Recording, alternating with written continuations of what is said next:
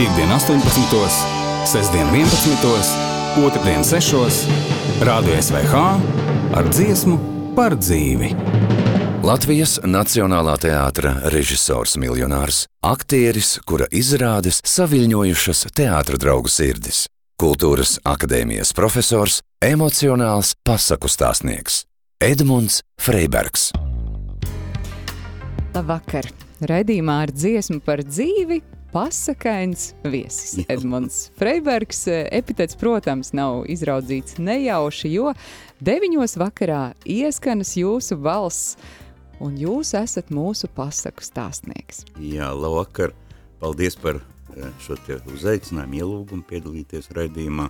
Eh, un tā jau ir, ka pēc tā labvakar uzreiz gribas teikt, eh, vai tu jau esi gultiņā? Šovakar es tev stāstīšu pasaku par rūķi, bet nu šis nav tas gadījums, vai ne?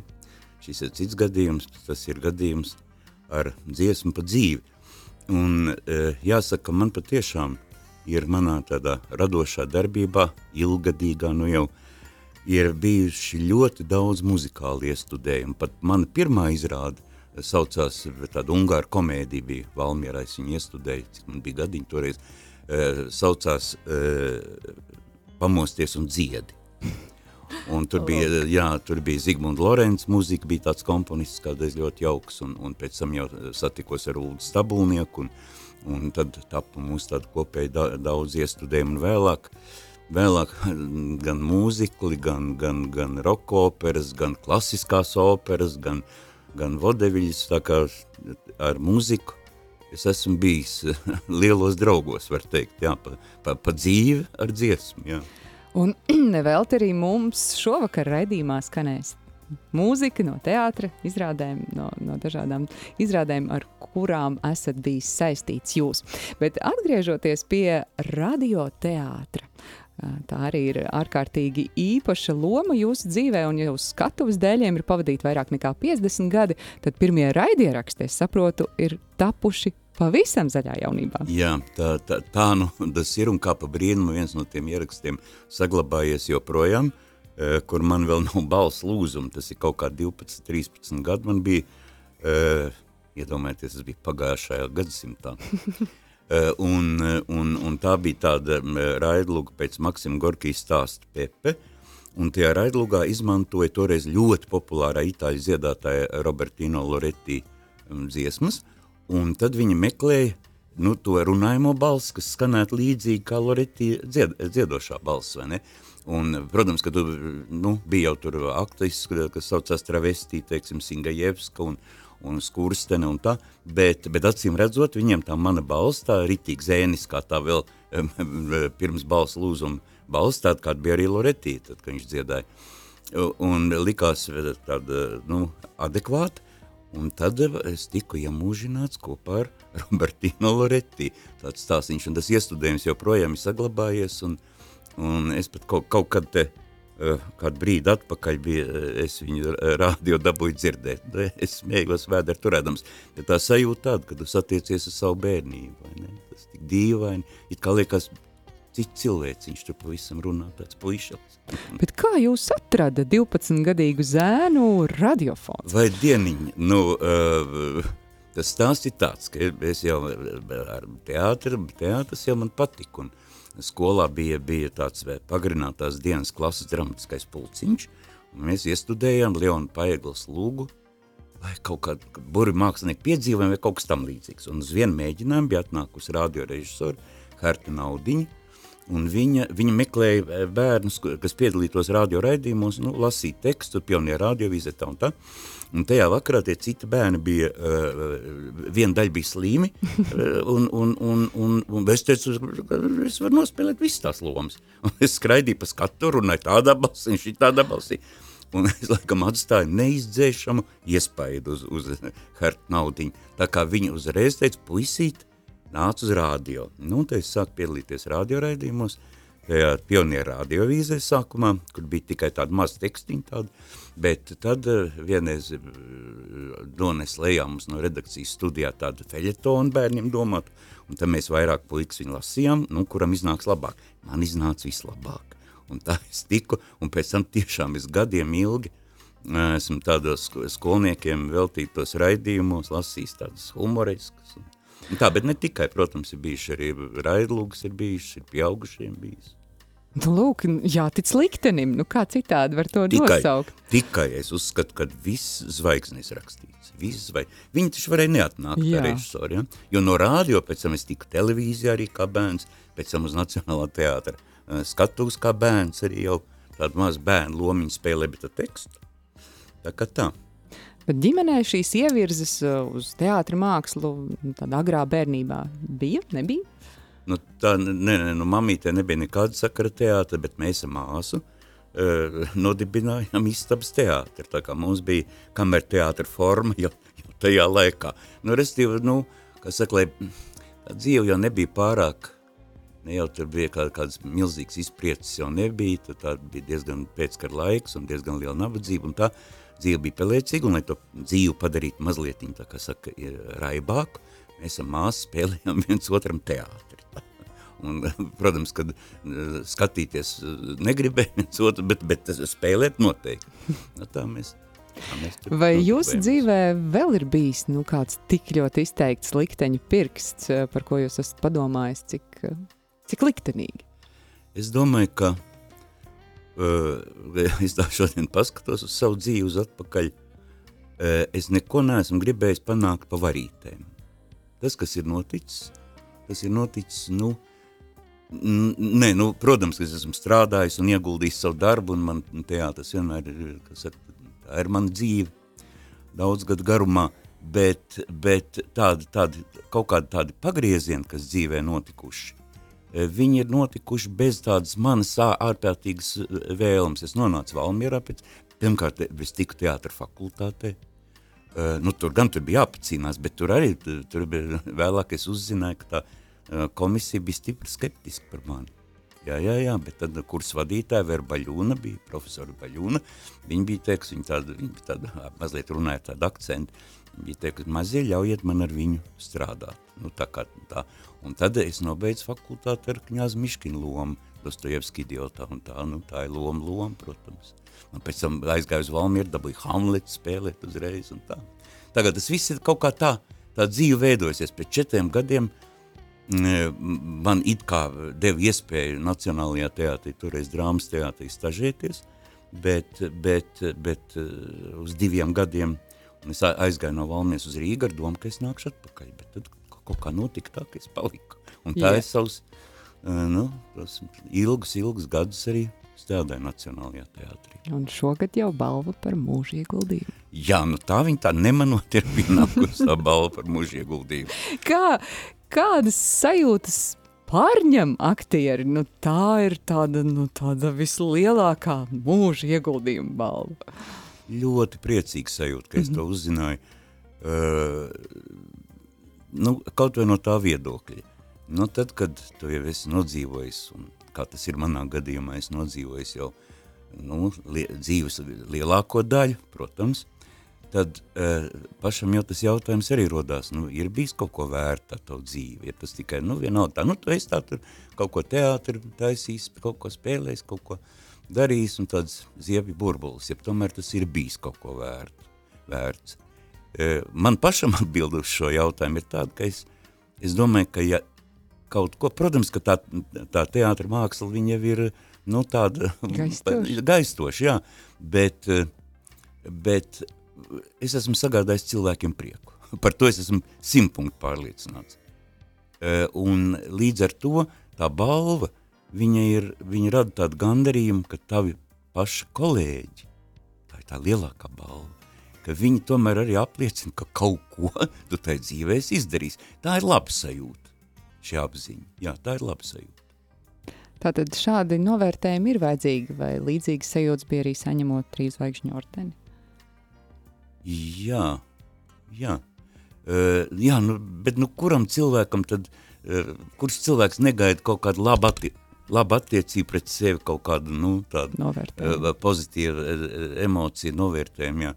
Protams, kad, uh, kad arī es saņēmu to ordeni, bet tur es domāju tā, man, man bija ārkārtīgi žēl pirmam kārtām, kad man mammīt jau vairs to nepiedzīvoja. Jo es domāju, viņai tas varbūt būtu bijis vēl svarīgāk, jo viņa, viņa piedzīva lumiņlaiks, viņa bija lumiņlaika cilvēks, ja? Un es domāju, ka viņai tas būtu ļoti daudz ko nozīmēs, bet man tas arī nozīmē ļoti daudz ko, protams. Es neesmu no tiem, kas ironizē par, par tādu svētu apbalvojumu, kā trīsvaigžņu ordeni, noteikti ne. Lūk, raidījumā ar dziesmu par dzīvi jāieskanās arī jūsu izvēlētai mūzikai ļaušu jums, jums pašam izstāstīt eh, par nākamo savu izvēli. Ivars Stonins, Roko par Sfinksa. Jā, nu, kā jau es teicu, man ir bijuši ļoti daudz muzikāli iestudējumi, un tas ir tā dziesma, tā melodija, kas ieskanējās raidījuma sākumā, kas ir no Indriķa Hronika, saka Dieva māte, e, no, no iestudējuma, kas man arī ļoti tūs, un galvenokārt tādēļ, ka nu, kā, līdz tam bija tā pieņemts jau tā mazliet tā štampaini domāt, ā, nu muzikāli izrāda izklaidējoši, nu tāds šaus mūzikls, tur dejot, dzied un tā un tā, un tā bija izrāde. Ļoti, manuprāt, arī emocionāli izrāda, kura risināja ļoti būtiskas latviešu tautas e, eksistenciāls problēmas. Ar ļoti skaistu e, Māris Zālīts libretu un ļoti skaistu Jāņa Lūsānu muziku. Kaut vai tas vien Sirds ir akmens kaklā, ar to no dzīves jūras nevar izpeldēt. Skaisti pateikts, ļoti skaisti. Nu, un tad, tad pēc tam, pēc tam tūlīt pēc Indiķa kronikas nebija ilgi jāgaida, kad Māra Zālīte ar, ar, ar Jānu Lūsēnu tapināja jaunu darbu, kas arī bija ļoti populārs, ilgi gāja mūsu teātri, gandrīz sasniedz simt izrādes, un tā ir rokopera Sfinks. Tur bija cilvēki ļoti daudz, tā bija tāda mm, izrāda, kur nāca pa divu, pa trīs lāgi. Uh, un, nu, arī šokar šajā raidījumā ar dziesmu par dzīves ļoti labprāt šo izrādu atceros, un tā ir mm, uh, Fink dziesma no rokoperas fināla, no Sfinks fināla, un to dzied arī Ivars Stonins, kurš spoži spēlē šo lomu. Latvijas Nacionālā teātra režisors Edmunds Freibergs. Kopš 1995. gada bijāt Nacionālā teātra galvenais režisors. 15 gadus tāda misijas apziņa, manuprāt, Nacionālais teātris, galvenais teātris. Jūs pirms iepriekš izskanējušās uh, dziesmas runājāt par to, ka jums bija svarīgi pateikt aktuālas lietas, uh, ne tikai šo izklaides funkciju, bet arī teātrim nest uh, svarīgu, svarīgu ziņu, vērtību, mērauklas. Uh, Kāda jums toreiz bija šī misijas apziņa un ko jūs izvēlējāties kā savus arī tos galvenos darbus, kurus uzvest un parādīt? Kā lai to saka, nu, tur nebija nekā tāda, nes tā patētiska, nu, tad misija, vakar vēl nebija misija, šodien misija un tā. Es turpināju darbu, to, ko es darīju. Tikai tas darbs bija krietni apjomīgāks, tie divi galvenie jautājumi bija trupa, tātad trupas nodarbinātība, nu, kāda ir šī trupa vai nekāda aktivitāte trupā, un, un, un, protams, otrā lieta eh, par repertuāru bija jādomā. Jo tad es atbildēju kā mākslinieckais vadītājs, nu, kā saka, par visu to ievirzi. Un man bija skaidrs, ka, ka ļoti svarīgi ir, ir tieši uh, latviešu dramaturģija Un tad es arī iesāku pirmās sezonas, mēs vienmēr atklājām arī, kas vēlāk iegājās arī teātrim ar latviešu darbiem. Uh mhm. -huh. Un pats pirmais darbs man starp citu bija Dulais Barons Bundulis ar, ar Rūdu Plēbi galvenajā lomā, jo tur bija tāda nelēma, ka nu, tiešām tie bija tie gadi, 90, 90 gadi, kad skatītāji vāji apmeklē teātri, nu, nebija arī naudiņa, un tā situācija bija tāda. Un tad bija vajadzīga kāda izrāda, kas nu, ievilkt skatītāju, bet viņi bija, tomēr bija latviešu darbs, vai ne? Ar, ar ļoti labu rūdi galvenajā lomā. Un, un publika nāca ļoti labi, un mēs viņu nospēlējām pēc simt reizēm. Un tā, un tad pēc tam nāca Zaļā zeme, par ko mēs arī dabūjam nomināciju toreizajā spēlmeņu naktī. Uh, jo nu, kaut kā izdevās to diskutablo, teiksim, diskutablo autoru, protams, Andai Upīša darbu, Zaļā zeme, ko, ko, mm, ko daudz ar to nevar izlasīt un tā un tā, bet kaut kā speciāli pat ne, tā, tendenciāls nedomājot, bet izdevās viņu aktualizēt. Viņš uzrunāja tieši to laiku. Jo tajā zaļajā zemē arī tas pārmaiņu laiks, ka it kā parādās brīviņš ar to uh, vieni, kuri, kuri sāk, kā saka, pelnīt un dzīvot, un, un, otri, kuri kā osis ar osienu, kuri tā sakot, uh, var tikai sapņot par, par, par, par, par kaut ko, ja? Un tur bija ļoti laba arī aktieru darba ar Vastīgu Kairišu un Burāns bija osis ar osienu brīnišķīgi. Pēc tam bija Deglau Rīga par jaunatviešu kustību, par pirmo jaunatviešu kustību un par atmodu pirmo. Ja, un tas arī tā labi, saka, asociējās ar to laiku.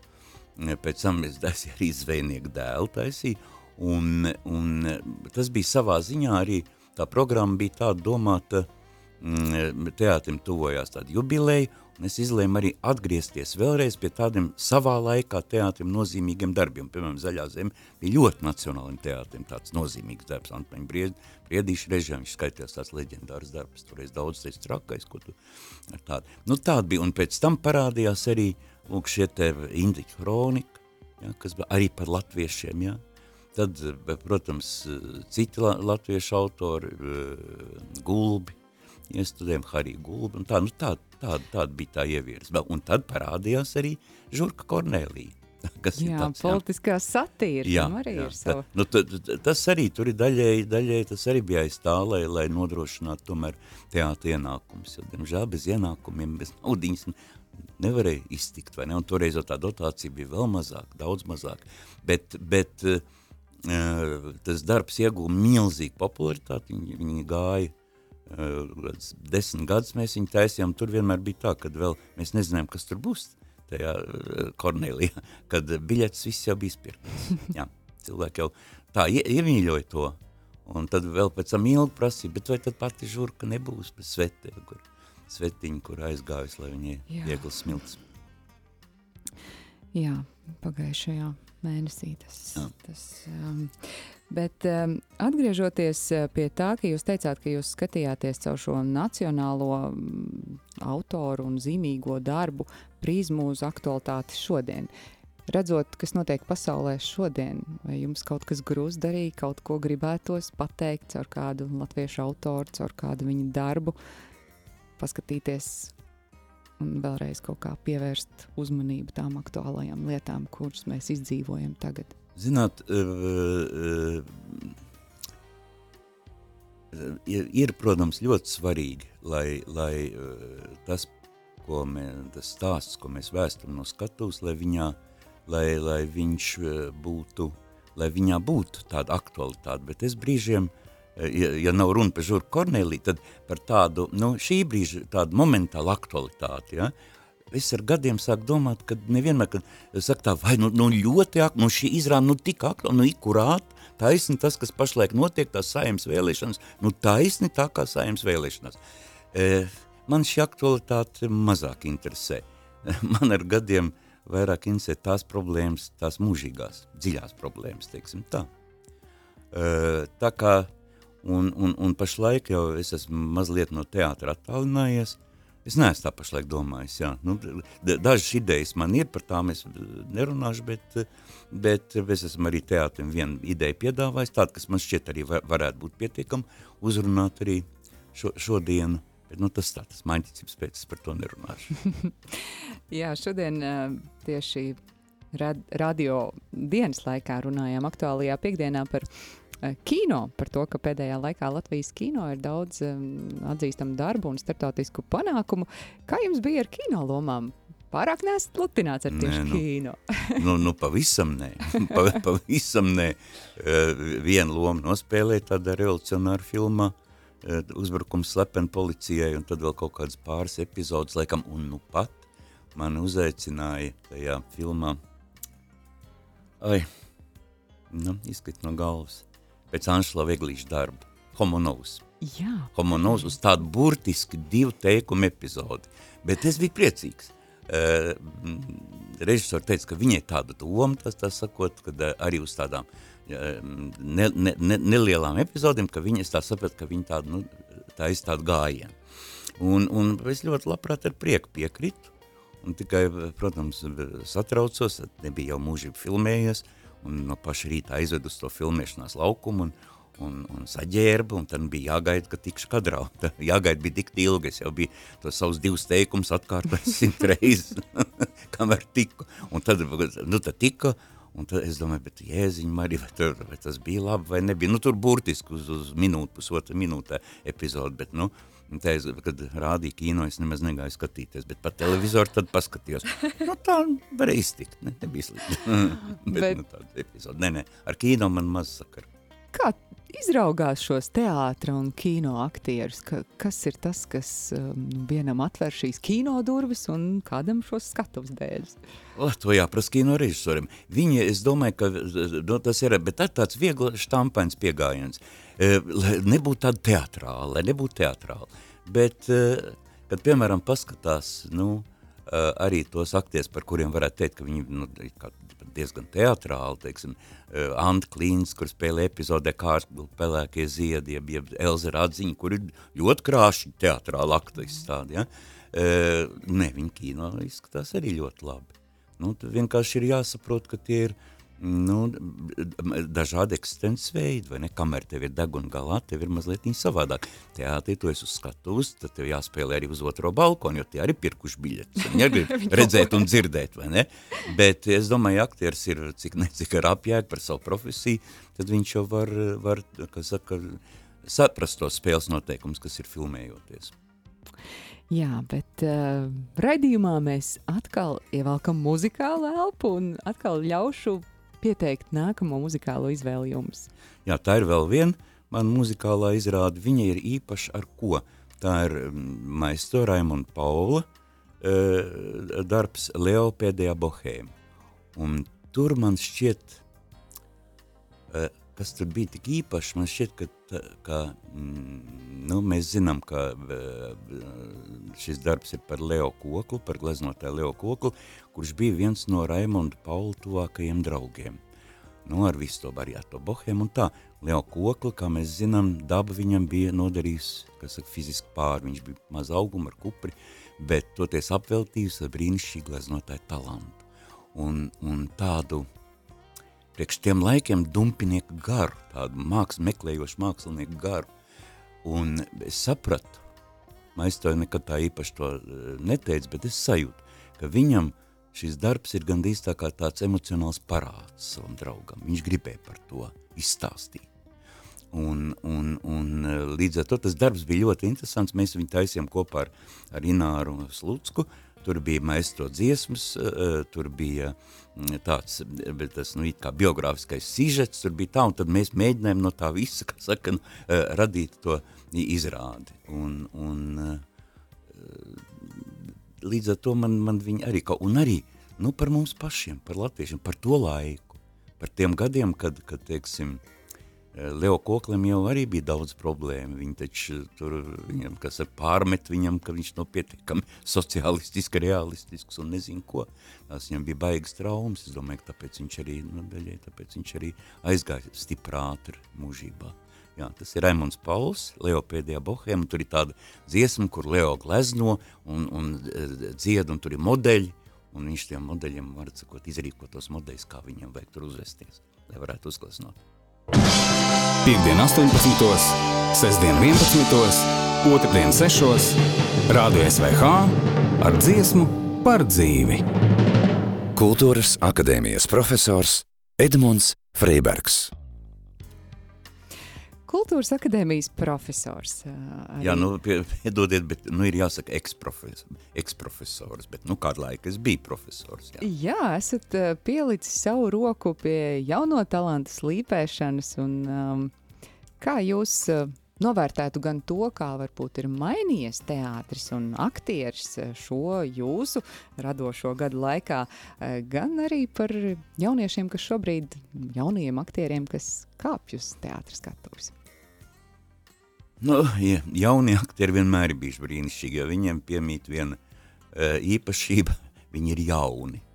Un tā ir tāda ļoti jauka lieta, jo, jo arī publika uh, pieprasa jaunas sejas, un tā jaunā seja lielākoties, kā saka, ir talants un, un, un, un, un, un izdodas dabūt labu lomu, pirmās labās lomas, labu debiju, tad vienmēr viņi tiek, kā saka, jau apzīmogot ar izcilāk, jaunā aktieru tur, talantu un tā un tā, un tad ļoti daudz, kas ir atkarīgs no viņiem pašiem, no viņa gribas, no viņa darba spējām, no tā, vai viņiem nenoreibst galva, nu arī, saka, no, no, un arī no likteņa, no, no daudzām lietām, kas nav no viņiem atkarīgs, kā sakrīt kārtas, teiksim.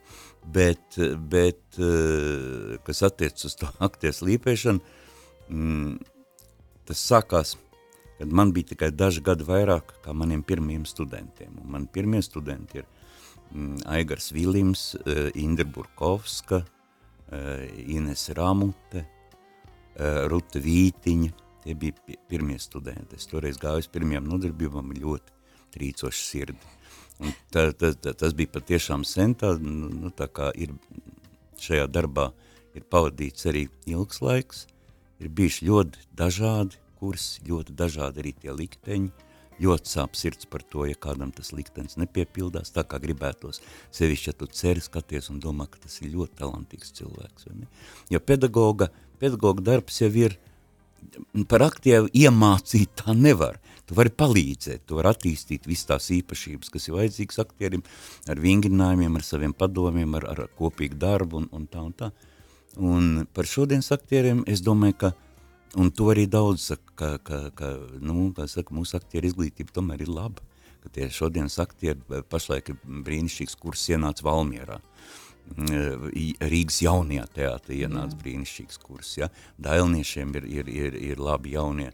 Uh, es neesmu redzējis to liepais kursu, bet nu, arī atsauksmes ir labas. Bet, nu, es saku, tas pirmais ir vienmēr uh, it kā labi, kad pieņem uzreiz sākumā ar tādu pozitīvu attiecību. Reizē mazliet viņi bīstam, ja, it kā tā uzreiz, tā, un pēc tam, tad, ja, tad, tad kā saku, uh, noturēties ir grūti.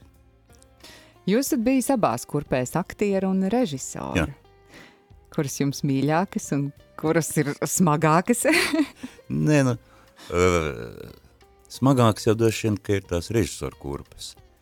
Uh, bet, bet uh, man būtībā pirmā izglītība man jau ir aktiera izglītība, un tās pirmais es jau sāku akties, bet, bet tā vēlme iestudēt man radās arī ļoti, ļoti, ļoti agri un Valmierā, un vien tur viņi bija, kā saka, tā vadība bija tik dulla, teiksim, labā nozīmē, ka viņi tādam jaunam puikam, kas tikko atskries no, no Rīgas un pirmās lomas tikai nospēlējis un netulīt otrajā sezonā jau iedeva iestudēt izrādi.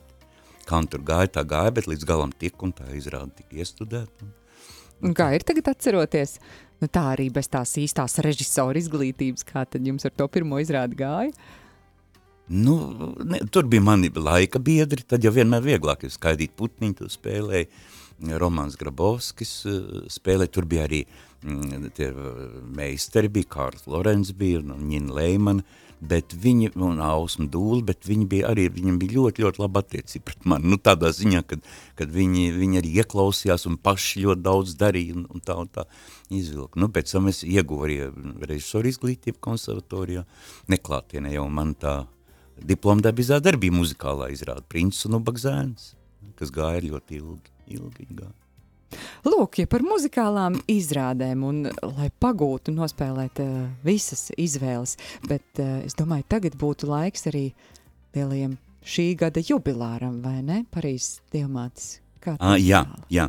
Uh, nu, tā, šī izrāda Parīzes dievmātis katedrāla, viņi ir iestudēti divreiz, vienreiz operā, un, un, un operas iestudējumā mēs bija režisors. Un, un jāsaka tā, ka man šim iestudējumam manā dzīvē ir, ir ļoti liela nozīme, tāpēc, ka būtībā tā bija pirmā pieredze ar tik milzīgu inscenējumu. Tur bija, es nezinu, koris bija, kormākslinieki bija, tur bija uh, mīmisti, tur bija dejotāji, tur bija, nu, nerunājot par solistiem, par visu to, tā bija milzīgs inscenējums. Un tad, kad Zigmārs Liepiņš man to uh, Eh, piedāvāja iestudēt, tas bija, viņš teica, nākamgad tas notiks, bet vāc, tā, es, es viņam piekrītu, jā, jā, domādams, ka varbūt par to gadu kaut kas izmainās, viņš pārdom, bet nekā man tas bija jādara. Nu, tas, man, tas man bija milzīgs rūdījums un pieredze, bet arī ļoti, ļoti mīļi izrādi, jo tā bija, nu, tik skaisti izrāda. Ļoti Aizkustinoši un, un, un, un tāda arī viņi gāja pie, pie simt reizēm un, un, un es biju, kad es skatījos pirmizētājs, es tāpat sēdēju brīnījos, domāju, es tiešām šito visu esmu sataisījis. Jā, tā bija nu diena. Tā kā tā ir tagad skanējis Parīzes Dievmātas katedrāls fināla dziesma, Kvazimodo. Emocionāls pasaku stāstnieks Edmunds Freibergs. Lūk, fonā skaistajam Igo dziedājumam runājām par operu, par to, kā tapa šis iestudējums, un opera ir ārkārtīgi liela loma jūs dzīvē joprojām. Nu, tā tas sagadījās tieši pēdējos gados, pateicoties Kaunkungam, kurš ir, kā saka, galvenais cilvēks Siguldas operas svētkos. Viņš man reiz piedāvāja taisīt, uh, iestudēt uh, operu Siguldas operas svētkiem. Nu, toreiz man arī tā es biju stipri sabijies un sanervozējies, jo es nebiju klasisko operu, nebiju nekad taisījis, bet, nu, paldies Dievam no inscenējuma viedokļa, tā nebija tā pati grūtākā, tā bija traviata. Pēc tam nāca Otello, tad nāca Carmen, tad nāca Masku balle, tad nāca Andrēs Šeņie un pagājušo vasaru Bohēmu. Un, un jāsaka, man gadīs tā vasara, kad nav Siguldas operas svēt, pēkš manis vai ne, man ienākās tā kā tukša. Eh, kaut gan darbs ir ļoti, ļoti, ļoti sasprindzināts. Tur ir 6-7 mēģinājumu laikā, pie tam vēl parādās viesmākslinieki vai ne no, no, no citām valstīm. Un tev tā opera ir, kā saka, jāiestudē. Viņi ir tāda, kā saka, jā, jādabū gatavu ļoti īsā laikā, ļoti īsā. Līdz ar to tā arī ir, ka tev pusziema paiet, vai ne, klausoties to muziku, domājot un, un, un, un taisot, lai tu mēģinājumu laikā būtu tik gatavs, ka tu zini perfekti, katru lietiņu un, un katru kustību un visu to, ko tev vajag, un, un, un, un, un e, var to izdarīt. Bet no otras puses tas ir brīnišķīgi. Tas negaidīt. Es nekad pats, ja man pirms tam kāds būtu teicis, ka es iestudēšu klasiskās operas, es būtu teicis, liecies mierā. Man nav tāda, kā saka, ne tā, nav priekš tā tāda dotuma, bet, nu, saka, sāku, sāku darīt un, Tad jums un faktiski tas, ir vēl viena muzikālā izglītība. Tad, Jā, tāda praktiskā, jā, jā, jā, tieši tā, tieši tā. Tieši tā, bet es esmu ļoti pateicīgs uh, Kalnu kungam un, un, un, un, un Siguldas operas svētkiem par tādu iespēju. Un, un nākamā sezonā es gatavošu jau tagad uh, Guno Faustu uh, Siguldas operas svētkiem. Jā, ja, kā saka, ja visi labie gari stāvēs klāt un Siguldas operas svētki notiks, tad būs Guno Fausts. Jau klausāties noteikti. Nu, bet kad tad? kad tad, protams. Kā jums pagāja tie tukšie pandēmijas gadi? Viņi man pagāja savā ziņā eh, ļoti normāli, kādā ziņā, eh, es jau teicu, ka tie dzīve ir bijis tik piesātināti, tie darba gadi tik piesātināti, ka tiešām brīžam 24 stundas dienā arī sapņos tev rādās teātris, un sevišķi, kad es biju mākslinieckais vadītājs, un, un līdz ar to tagad es esmu, kā saka, teātri ārštatā, un es varēju vienkārši atpūsties. Un tā ļoti patīkama sajūta. Es, protams, es daudz lasīju, es daudz staigāju, skatījos arī televizoru, kā pensionāram pienākas silts šķības un televizors. un tā filmas skatījos labas. Uz teātri arī gājāt? Nē, nu pandēmijas laikā nē. Nē, protams. Jā, jā, un arī tad, kad it kā varēja tā sēdēt pat rimtur un, un tā, Mm, es gāju tikai tad, kad, kad bija manas divas izrādes, es taisīju Valmierā, tieši pirms pandēmijas, un viena jau sākoties pandēmija, es taisīju tādu franču komēdiju uz Akapulko kundze, un taisīju Tennessee Williams ilgu tramvai, un tad, kad viņi spēlēja tās izrādes Rīgā, tad gan es nācu skatīties, no, apskatīties un tā, nu, no maliņas. Bet tā uz teātru, jā, es die, die, diezko daudz negāju. Un manā dzīvē ar teātras ir bijis tik daudz, ka man tāda obligāta prasība katru vakaru vai ļoti bieži sēdēt teātrī nemaz nav. Man gribas tad, nu, ka tad es zinu, tas man sagādās tādu prieku un kaifu tā izrāda. Jo es esmu arī tad, kad skatījies, uh, man jau, man ļoti patīk tādas izrādes, kas man uzrunā emocionāli. Ja tā, no tādām, nu jau tas ir krietni laika apakaļ, bet tā kā man tā, kā tāds etalons ir Māris Ķimelis, jaunajā teātra iestudētais mēnesis uz laukiem. Tāda izrāda, kur tā man Viņa man tik emocionāli iespēja atsēs, bija tā kā spārnos. Pēc tam Mārai teica, nāc un klausies stundu manus komplimentus.